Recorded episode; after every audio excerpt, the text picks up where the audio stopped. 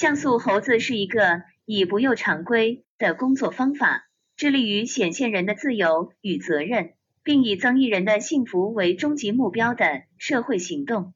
一、自由，一个人先天自有价值。在个体的生命历程中，一个人的价值不是依靠自己作为子女、朋友、学生、消费者、伴侣、劳动者、父母、社区居民、休闲者。公民等等角色而存在的人的价值在于其先天的自身，这个价值是对自己的生命而言，也是对整个内在连结的人类命运共同体而言。或者更简练的说，人在自己的生活中是自由的。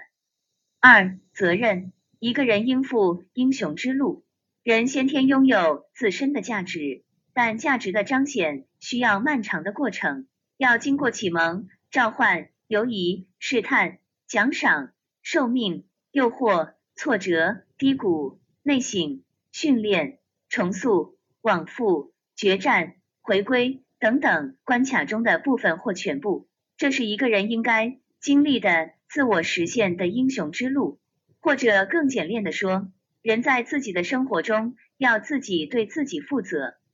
三、幸福，人的幸福很大程度上。来自多类型的高亲密度的关系支撑，人普遍追求幸福，但当前文明阶段的教育、大众传媒、经济生产模式等社会规训并不在意人享有亲密关系的能力，即并不在意人的幸福。